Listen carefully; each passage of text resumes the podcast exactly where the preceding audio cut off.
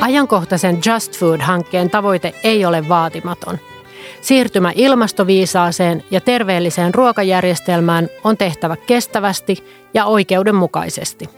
Suomi tavoittelee hiilineutraaliutta vuoteen 2035 mennessä. Tänään mennään suomalaiselle pellolle.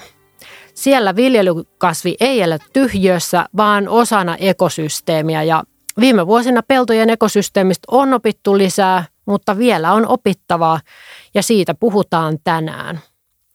Vieraana meillä ovat aiheesta paljon tietävät, eli Luonnonvarakeskuksesta tutkimusprofessori Terho Hyvönen, joka on Just Food-hankkeessa tehnyt merkittävää kenttätutkimusta. Tervetuloa Terho. Ja Baltic Sea Action Groupin maatalouden projektijohtaja Eija Hagelberg, ja sulla on paljon kokemusta monimuotoisuudesta ja viljelijöiden hiiliviljelykoulutuksesta. Lämpimästi tervetuloa Eija. Kiitoksia. Veikkaisin, että tämän podcastin kuulijat tietävät hyvin, mitä tarkoittaa biodiversiteetti, eli monimuotoisuus. Se me osataan, mutta mitä onkaan peltojen biodiversiteetti? Joo, no biodiversiteettihän tarkoittaa luonnon monimuotoisuutta ja siinä on eri tasoja. Geneettinen diversiteetti niin kuin lajien sisällä, sitten on lajidiversiteetti, eli miten paljon on lajeja ja elinympäristöjen diversiteetti – ja peltojen osaltahan nyt tietysti näkyvin osa on yleensä kasvit, sekä viljelykasvit että myöskin sitten, sitten kasvit, joita sinne, sinne on jäänyt, eli, eli rikkakasvit. No sitten toinen, mihin ehkä normaali ihminen kiinnittää huomioon usein on linnut, jotka ovat äänekkäitä. Esimerkiksi kiuru livertää pellolla, se kuuluu peltojen biodiversiteettiin. Sitten siellä lentää hyönteisiä, pölyttäjähyönteisiä ja muita hyönteisiä. Ja peltojen biodiversiteettihän ei ole missään tyhjössä, eli se on siinä maatalousympäristössä ja se maatalousympäristön monimuotoisuus vaikuttaa sitten siihen, että mitä sinne pellolle tulee. Samoin kuin vaikuttaa myös se viljelykasvi, että mitä siellä viljellään, että onko se esimerkiksi tuulipölytteinen viljakasvi vaiko hyönteispölytteinen öljykasvi, niin vaikuttaa siihen, että miten paljon siinä tulee, tulee ää, sitten tota, pölyttäjiä. Jos ajattelee sitä monimuotoisuutta, sitä elinympäristöjen monimuotoisuutta, niin eri viljelykasvithan on erilaisia, erilaisia sekä kasvutavaltaan ja muilta ominaisuuksiltaan sekä viljelytoimenpiteiden suhteen. Ja nämä luo sitä monimuotoisuutta sitten laajemmalla alalla sille maatalousympäristöön ja peltoaukeille.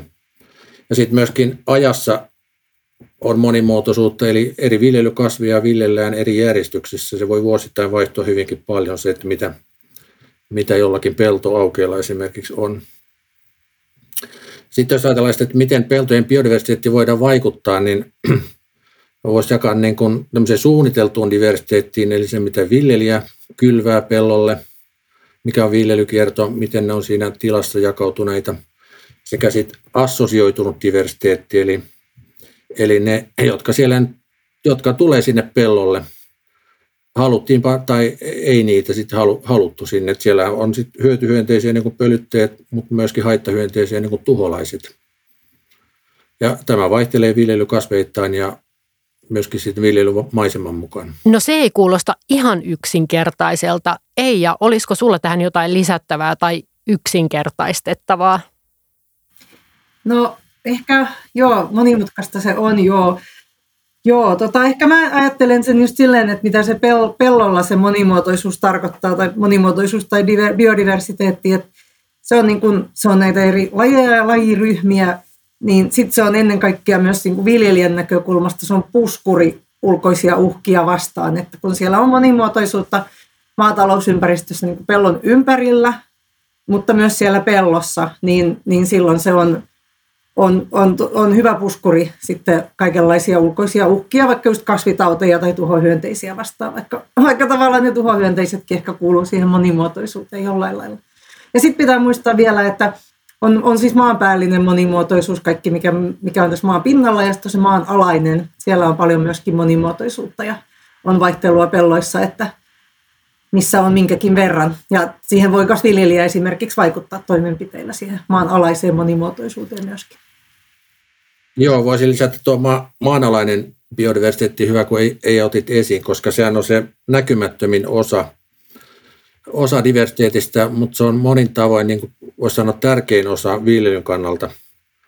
Muun muassa ravinteiden kierron ja juurikin noiden kasvitautien torjumisen ja tällaisten ää, suhteen. Joo, käytit sanaa puskuri Eija, eli tietenkin puskuri jollekin. Mikä kaikki peltojen monimuotoisuutta nyt uhkaa? No sitä, sitä uhkaa, ehkä niin kuin voisi miettiä kaksi, että uhkaa, uhkaa se yksipuolistuminen, tai se on nyt jo ollut hyvin pitkään jatkunutkin, että jos on hyvin yksipuolinen viljely, niin se on niin kuin eräänlainen uhkatekijä, voidaan ajatella.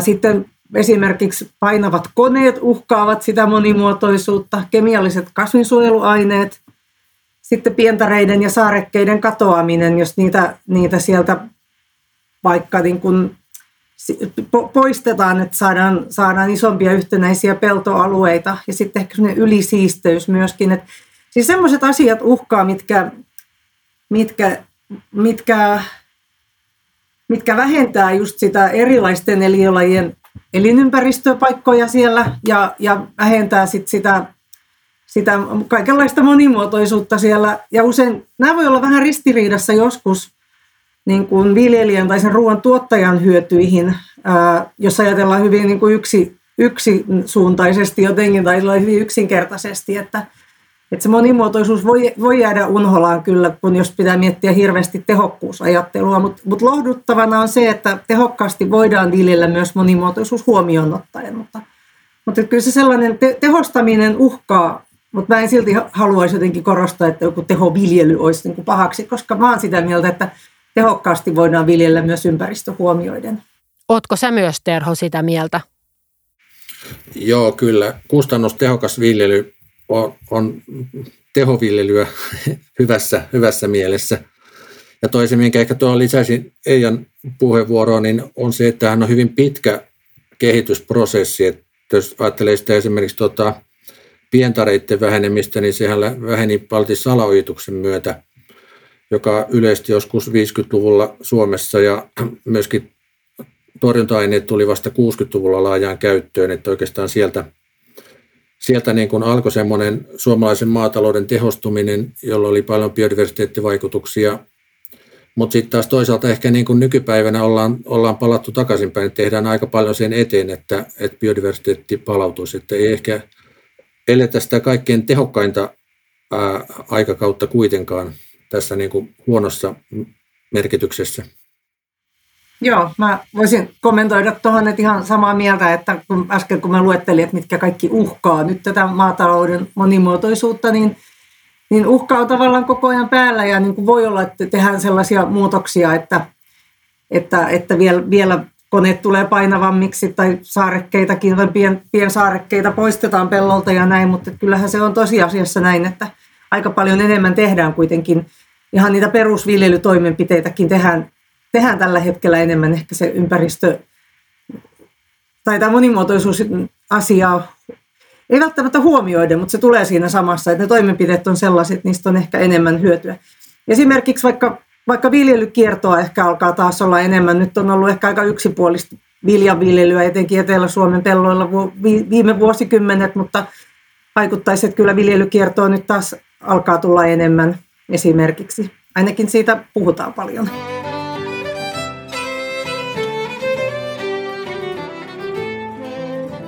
Entäs sitten tieteen kenttä? Onko peltojen biodiversiteetti jäänyt tieteessä vähälle huomiolle? No se on ehkä niin kuin, taas niin kuin, äh, kehitys mennyt parempaan suuntaan, eli, eli nyt ollaan, tutkitaan paljon, paljon nimenomaan peltojen biodiversiteettiä. Et yleensä on ollut ne lajirikkaammat niityt ja nämä puoliluonnontilaiset äh, elinympäristöt se kiinnostuksen kohde, koska siellä on paljon kiinnostavia kasveja ja pölyttäjiä ja muita. Lajirikkaus on runsaampi. Et pellothan on sinänsä niin kuin laistollisesti aika köyhiä verrattuna, verrattuna muihin elinympäristöihin, useimmat pellot. Ja sen takia, ja sitten siellä on myöskin hyvin yleisiä lajeja suurin osa, että siellä ei ole mitään, mitään niin kuin ehkä tämmöisiä lajiharrastajia tai tämän kaltaisia luontoharrastajia, niin tuota, kiinnostavia juttuja. Ja sitten myöskin tuosta tieteen puolella, niin se on ehkä, ehkä tullut vasta niin kuin, voisi sanoa laajemmassa mitassa nyt 2000-luvulla. Mä muistan, kun julkaisin ensimmäisiä noin tieteellisiä artikkeleita kasveista, rikkakasveista diversiteettinäkökulmasta 2000-luvun alussa, niin ne oli aika tavalla ensimmäisiä tieteellisiä artikkeleita, joissa niin kuin puhuttiin rikkakasvien diversiteetistä. Muistan, että oli hankala löytää artikkeleita, joihin voisi viitata, koska ei niitä juurikaan ollut. Nyt on ihan, tila, ihan toinen tilanne. Mainitsit pölyttäjät tuossa ja niinhän se on, että peltojen monimuotoisuudesta ei voi puhua puhumatta pölyttämisestä. Luin hiljattain siitä, mitkä ovat tärkeimmät pölyttäjämme, eli kimalaiset, mehiläiset, kukkakärpäset ja päivä- ja yöperhoset. Oli ihan hauska lukea, että kärpäsilläkin todella on tehtävä jakaa sekin tieto jälkikasvun kanssa. Mutta äh, selvää on, että ne tarjoaa uskomattomia palveluja. Mitä kaikkea nämä pölyttäjät tekevät? No ne huolehtii todella isolta osalta siitä, että meillä on ruokaa, ravintoa, koska maailman viljelykasveista noin 75 prosenttia on, on kokonaan tai osittain riippuvaisia hyönteispölytyksestä. Tai pölyttäjistä ylipäätään on muitakin kuin hyönteisiä, jotka pölyttää, mutta lähinnä hyönteispölytyksestä. Ja, ja esimerkiksi omena, vaikka nyt tästä ihan, ihan lähimmäisenä, sitten on, on paljon muitakin. Suomessa on vaikkapa kumina, puna-apila, rypsi, pensasmustikka, avomaan kurkku on sellaisia, jotka on hyvin riippuvaisia tästä pölytyksestä. Et se on, niin, on tärkeää, että ne pölyttäjät huolehtii siitä pölytyksestä, jotta me saadaan ravintoa meille. Mutta sitten kun mainittiinkin tuossa jo vähän noita petohyönteisiä, että tämä, tämä on monimutkainen, tämä on äärimmäisen kiinnostava ja kiehtova kokonaisuus, niin niin sitten jos on, pellolla tulee näitä tuhohyönteisiä, niin onneksi meillä on myös semmoisia luontaisia petohyönteisiä, jotka syövät näitä pahiksia sieltä pellolta. Niin voi olla usein, että jonkun tietyn, tietty hyönteinen on toukkavaiheessa, vaikkapa on peto, että se syö toukkana, no vaikka kukkakärpänen, niin kukkakärpänen toukkavaiheessa se syö, syö tuhohyönteisiä ja se, on, se, on, se syö, syö muita hyönteisiä ja sitten aikuisena se on pölyttäjä. Et, et meidän pitää huolehtia siitä, että, että meillä on niin kuin myös näille, näille hyötyhyönteisille, petohyönteisille on, on myös, niille eri elämänvaiheissa on myös ravintokasveja olemassa. No, tämä nyt, mä en osaa nyt selittää tätä näköjään kauhean yksinkertaisesti, mutta hyönteisillä kun on ne elä, eri vaiheet niiden elämässä, elämässä niin, niin tota, tärkeää, että, että pystytään huolehtimaan siitä, että niin kaikki ne hyönteiset, mitä tarvitaan siinä maatalousympäristön siinä puskuroinnissa tarvitaan jossain vaiheessa, niin voi olla, että pölyttäjillä voi olla tärkeä rooli sit jossain kohtaa siinä koko ketjussa. Ehkä Terho osaisi selittää tämän jotenkin hienommin. Selitit aivan hyvin. Pitää turvata se koko, pitää turvata se koko elinkierto sille, sille tota, hyönteiselle ja ne voi olla sitten vähän niin kuin eri, eri, eri elinympäristössä, että voi olla vaikka, että joku talvehtii jossain puussa ja laskeutuu sieltä pellolle sitten, sitten tota, ää, kesällä tai talvehtii pientareilla ja sitten kävelee sieltä pellolle.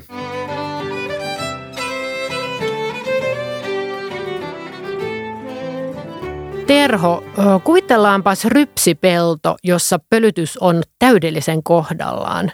Mitä semmoisella rypsipellolla tapahtuu, kun asiat ovat kunnossa? No joo, no ry, äh, rypsihän on, on hyönteispölytteinen kasvi.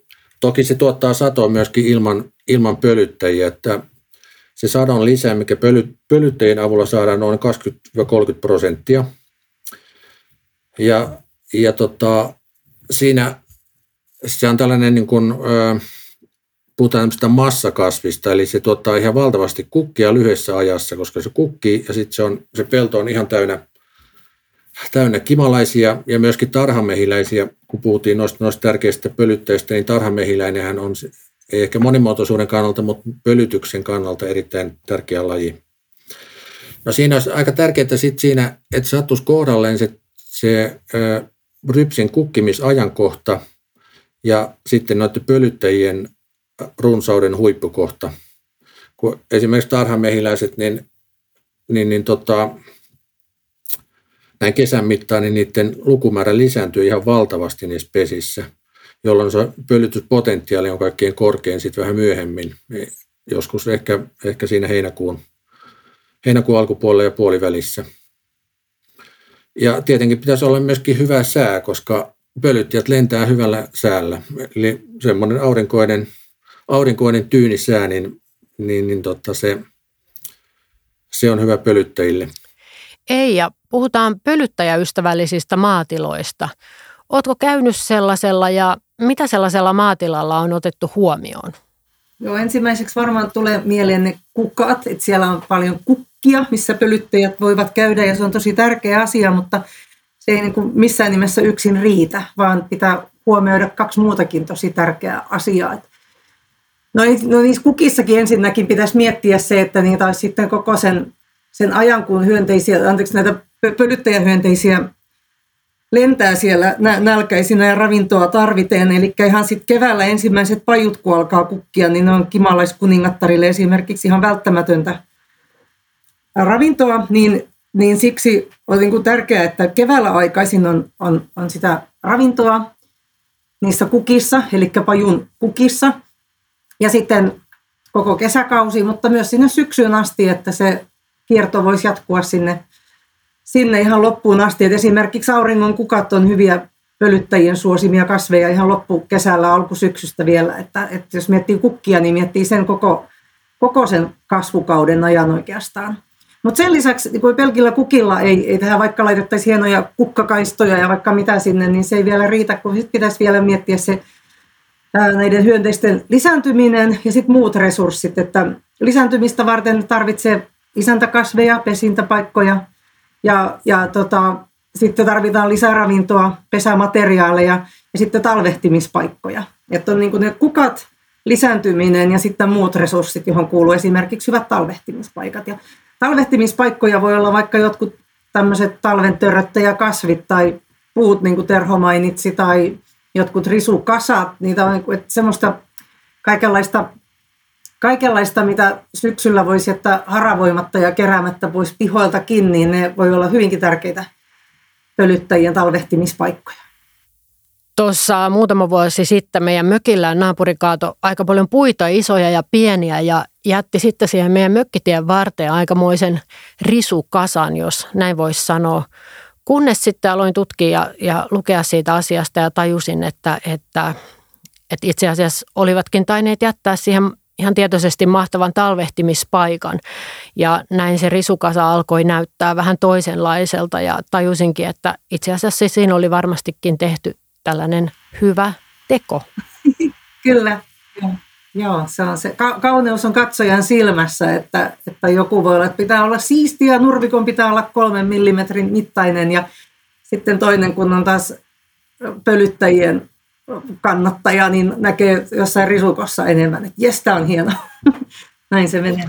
No, risukasat ja kivikasat ja vanhat ladot, niin esimerkiksi on myöskin pölytteille jollekin pistiäislaille tärkeitä, ei tule aina ajatelleeksi. Eli tämmöiset vinot ja lahoavat ladot maisemassa ovatkin itse asiassa siis kaunottaria. Kyllä, ne voi olla laji hotspotteja. Siellä voi olla, ladon, vanhan ladon alla voi olla vaikka myös peltopyy poikue esimerkiksi, tämmöinen avoimien peltomaisemien tämmöinen tunnuslintulaji, mikä on, on, on kanssa vähentynyt kovasti viime vuosikymmeninä. Et siellä voi löytyä sitten just monenlaisia lajeja, ettei vaan pelkästään nyt sitten jotain pölyttäjä, vaikka niitä katsotaan, mutta sitten voi olla monet monet muut lajit hyötyy sitten siinä samalla.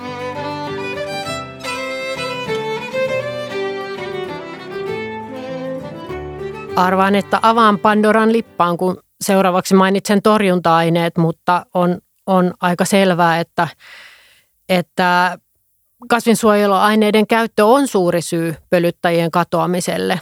Ja niistä yksi ongelmallisimmista on glyfosaatti, joka, jos nyt oikein on ymmärtänyt, niin kattaa jopa 70 prosenttia kaikista torjunta-aineista. Niin tunnetaanko sen vaikutukset pölyttäjiin? No on, on joitain tutkimuksia tehty, tehty glyfosaatin vaikutuksista pölyttäjiin lähinnä tarhamehiläiseen ja, ja tokihan sillä on niin vaikutus kahta kautta. Glyfosaattihan on, on rikakasvien torjunta-aine herbisiidi, eli sen käyttö vähentää kasveja ja se epäsuora vaikutus se, että kasviresurssit, kukat häviää tai vähenee. Mutta myöskin sit voi vaikuttaa, vaikuttaa niin mm, suoliston mikrobiomin kautta. Et voi tulla esimerkiksi niin kuin vähemmän vastustuskykyiseksi tai muita tällaisia vaikutuksia. Mutta pitää kuitenkin muistaa se, että näistä torjunta-aineista aina keskustellaan, kun niistä on, on joskus hyvinkin raflaavia tutkimustuloksia. Se, että jos tehdään kokeellinen tutkimus, niin miten hyvin tämä, tämä olosuhteet toteutuu sit todellisuudessa luonnossa.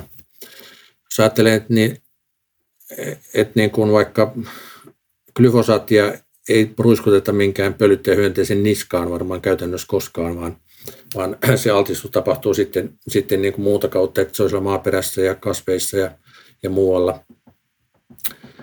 Ja torjunta-aineillahan on sen takia tiukat käyttörajoitukset, ajankohdat, milloin niitä voi käyttää ja määrät, kuinka paljon niitä voi käyttää millä viljelykasveilla, jolla pystytään nimenomaan näitä, näitä haittoja vähentämään. Eija, kertoisitko, miten te koulutatte viljelijöitä katsomaan kokonaisvaltaisesti sitä viljelyä ja tukemaan monimuotoisuutta? Joo, mä ehkä ehkä en käyttäisi sanaa opettaminen siinä kohtaa, vaan ehkä enemmän niin kuin valmennus tai sparraus tai jotain semmoista, että se on semmoista kokonaisvaltaista ajattelua, mihin me kannustetaan ja valmennetaan viljelijöitä erityyppisissä tilaisuuksissa ja erityyppisissä projekteissa ja muuten, mitä te tehdään tässä. Ovatko viljelijät itse innostuneita siitä kokonaisvaltaisesta katsantotavasta? Kyllä, siis todella, todella ovat kyllä ja sen huomaa, että ketkä lähtee mukaan vaikka – perehtymään tähän, tähän uudistavaan viljelyyn esimerkiksi. Sitä saa nyt jokainen kutsua ihan millä nimellä haluaa, mutta kutsun nyt tässä uudistavaksi viljelyksi. Niin, niin, niin, niin ketkä siihen lähtee, niin, niin alkaa oivaltaa asioita sillä tavalla, että miten, miten nämä kaikki liittyy kaikkeen. Ja myöskin niin viljelijän talous liittyy siihen ja, ja se viljelijän hyvinvointi ja jaksaminen ja kaikki, että se on yhtä suurta perhettä kaikki. Terho, kerrotko mistä on kyse, kun törmäsin tämmöiseen termiin kuin integroitu kasvin ja pölyttäjän suojelu? Kuulostaa loogiselta, mutta myös aika vaikealta. No joo, no integroitu kasvinsuojeluhan on hyvin vakiintunut vanha käsite, jonka idea on se, että, että käytetään niin kuin erilaisia kasvinsuojelumenetelmiä yhdessä, jolloin saavutettaisiin parempi kasvinsuojelutulos. Ja Myöskin tarkoituksena on vähentää torjunta-aineiden käyttöä, eli kemiallista kasvinsuojelua. Ja silloin siinä on käytössä erilaisia keinoja ja meitä kokonaisvaltaisesti maatalousviljelyä, niin kuin esimerkiksi viljelykierron huomioon ottaminen ja sitten joku mekaaninen torjunta, lajikkeiden valinta, resistenssijalostus kasvitaudeilla. Niin työ, työkalupakissa on kaikenlaista tällaista käytössä ja tätähän on yritetty pitkään edistää – No sitten tämä äh, kasvin- ja pölyttäjän suojelu, niin idea on se, että siihen samaan pakettiin koottaisiin niitä pölyttäjien kannalta hyviä toimenpiteitä. Näitä, mistä on tässäkin ollut, ollut puhetta, että lisätään, lisätään niille hy, hyviä ravintokasveja ja muuta tällaista monimuotokaistoja, jolloin tavallaan sitten niin kuin kokonaisvaltaisesti edistetään, edistetään sekä tätä kasvinsuojeluasiaa että myöskin sitten, sitten pölyttäjäasiaa. Joo, voisin vielä lisätä yhden esimerkin tästä, tästä niin kuin, että sitä pitää, pitää juuri näin, niin kuin Terho sanoi, niin miettiä kokonaisuutena. Sitä, siinä voi olla niin kuin myös niin kuin sellaisia toisenlaisia tilanteita, missä ei vaan pelkästään ajatella, että miten nyt jotenkin parannetaan niiden, niiden olosuhteita ja huomioidaan, että esimerkitään, että, että miten saataisiin niitä loispistiä stoukkia, niin meidän pitää huolehtia siitä, että niitä, niille aikuisille on myös sit niitä, niitä kasveja, siellä sitä pöly, pöly, pölytystä tarvitsevia kasveja, mesikasveja. Niin se on mun mielestä tämä on ainakin tosi kiinnostava ja aika välttämätön askel mennä tätä kohti.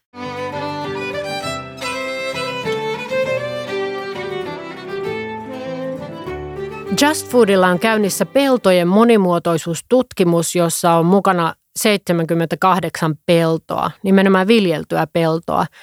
Kertoisitko Tero, mistä siinä on kyse ja millaisia tuloksia siitä on mahdollisesti jo saatu? No joo, tässä tutkimuksessa meillä tosiaankin oli täällä Etelä, Etelä- ja Lounais-Suomen alueelta noin 78 peltoa tutkimuksessa ja niissä oli tarkoitus tutkia peltojen laiston monimuotoisuutta. Ja tähän valittiin kahdeksan erilaista peltotyyppiä. Ruis ja kaura edusti viljakasveja, sitten oli härkäpapu, öljykasvit, kaali, rehunurmi ja luonnonhoitopellot. Ja ideana tässä viljelykasvivalinnassa oli, että meillä on tämmöisiä, voisi sanoa mainstream kasvilajia, niin kuin ruis ja kaura. Sitten on tämmöistä uudempaa, jos enemmän jos siirrytään ruokavaliossa kasvispainotteiseen ravintoon enemmän, niin esimerkiksi härkäpapu ja kaali. Öljykasvit on tärkeä, tärkeä sekä ihmisille että myöskin, myöskin pölyttäjähyönteisille. Rehunurmi edusti sitten taas karjataloutta ja luonnonhoitopellot, niin edusti tällaista niin kuin vähän vertailukohtaa siihen, että mikä se monimuotoisuustaso olisi. Ja tässä tutkittiin kasveja, pölyttäjähyönteisiä ja sitten noita biologisen torjunnan eliöitä, eli maakiintiäishyönteisiä ja muita hyönteisiä, mitä pystyttiin sieltä pyydystämään. Ja sitten ehkä myöhemmin vielä tutkitaan maaperän mikrobidiversiteettiä. Ne näytteet on otettu, mutta ei ole, ei ole analysoitu. Ja ideana tässä tosiaan oli sellainen sekä niin kuin tuottaa tietoa eri viljelykasvien monimuotoisuudesta, niin niitä tutkitaan samoilta peltolohkoilta ja samanaikaisesti, jolloin voidaan katsoa, että onko niissä niin kuin, vaihteleeko ne samansuuntaisesti vai hyötyykö eri eliöt eri peltotyypeistä. Ja myöskin tarkoitus oli kerätä aineistoa elinkaarianalyysiä varten, joihin tarvitaan ihan konkreettista tutkimustietoa siitä, mikä se biodiversiteettitaso on ja kuinka eri viljelykasvia voidaan laittaa järjestykseen sen mukaan, kuinka hyviä ne on, on biodiversiteetille. No tästä on tehty, tehty alustavia analyysiä ja no, luonnonhoitopellot, ne oli erityisesti kasveille ja perhosille hyviä – ne voi olla hyvinkin, hyvin rikkaita kasvistollisesti ja kun ne on monivuotisia, osa niistä oli jo tosi pitkään, pitkään niin kesantona, niin perhoset tarvii tällaisia elinympäristöjä, koska ne muuttaa sinne asumaan. Ne tarvii toukia ravintokasveja ja se kestää monta vuotta, jos perustaa tällaisen kesannon ennen kuin perhoset tulee sinne. Kimalaiset lentää heti välittömästi, jos on hyviä, hyviä kasveja, niin ne lentää sinne niihin kukkiin perhoset tavallaan muuttaa asumaan. Ja tämä näkyy tässä, tässä aineistossa.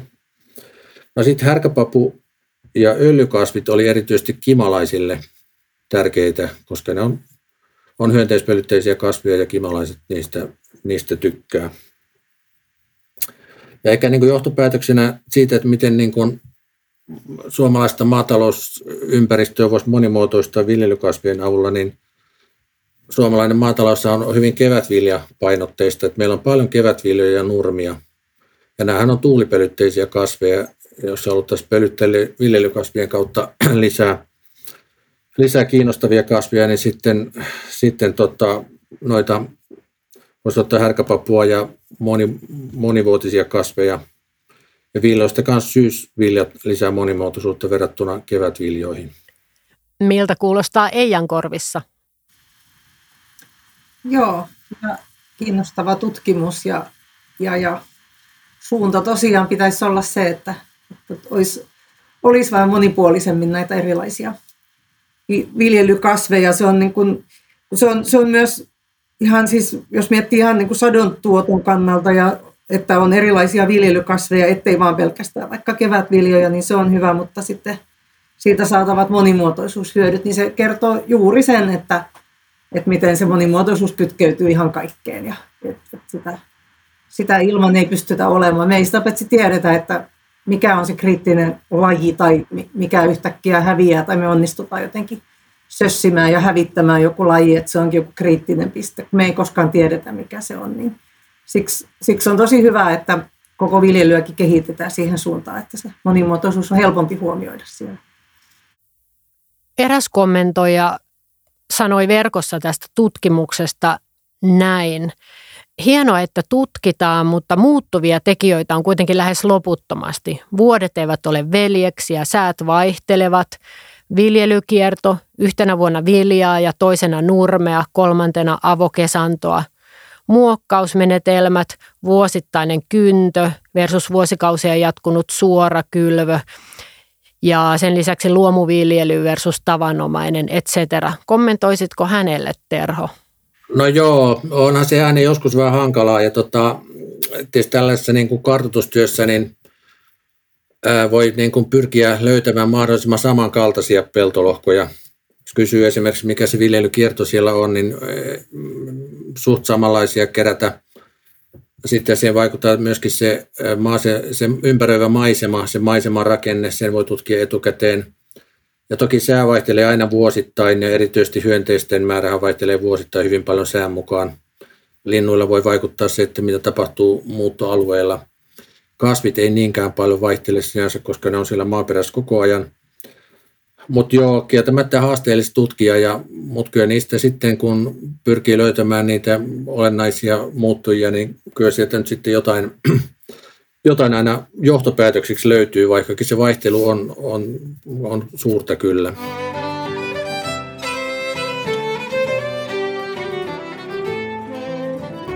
Kertokaa tähän loppuun vielä Eija ja Terho jokin positiivinen muutos, jonka haluaisitte vielä nähdä työelämän aikananne tapahtuvan.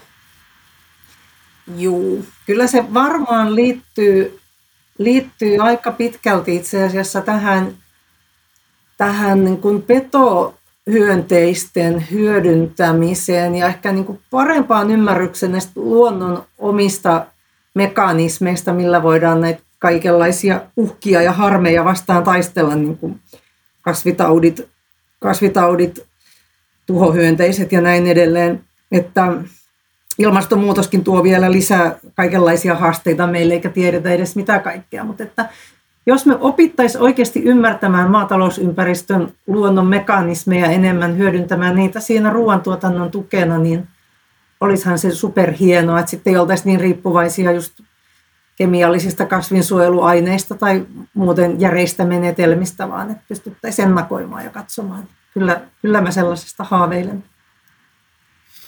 No ehkä näin tutkimuksellisesti minua kiinnostaisi tämmöinen suuri, suuren mittakaavan pitkäaikaiskoe, jossa voisi tutkia sitä, että mikä näiden peltotoimenpiteiden, kesantojen ja monimuotokaistojen ja sen sellaisten niin kuin todellinen vaikutus on niihin vaikkapa pölyttäjäkantoihin sillä alueella. Koska ne tiedetään, että paljonko siinä pellolla on, mutta, mutta sitten kun ne, se viljelykasvi vaihtuu tai se monimuotokaista kynnetään siitä, mitä niille tapahtuu niille eliöille, niin miettiä tätä maisematasolla useassa eri maisemassa ja pyrkiä tutkimaan sitä, että miten, miten paljon ne vaikuttaa siihen oikeasti ja siihen pölyttäjäkantoihin ja vakauttaa niitä. Mä toivon, että nämä toiveet toteutuvat. Kiitos hyvästä keskustelusta molemmille. Kiitos. Kiitos.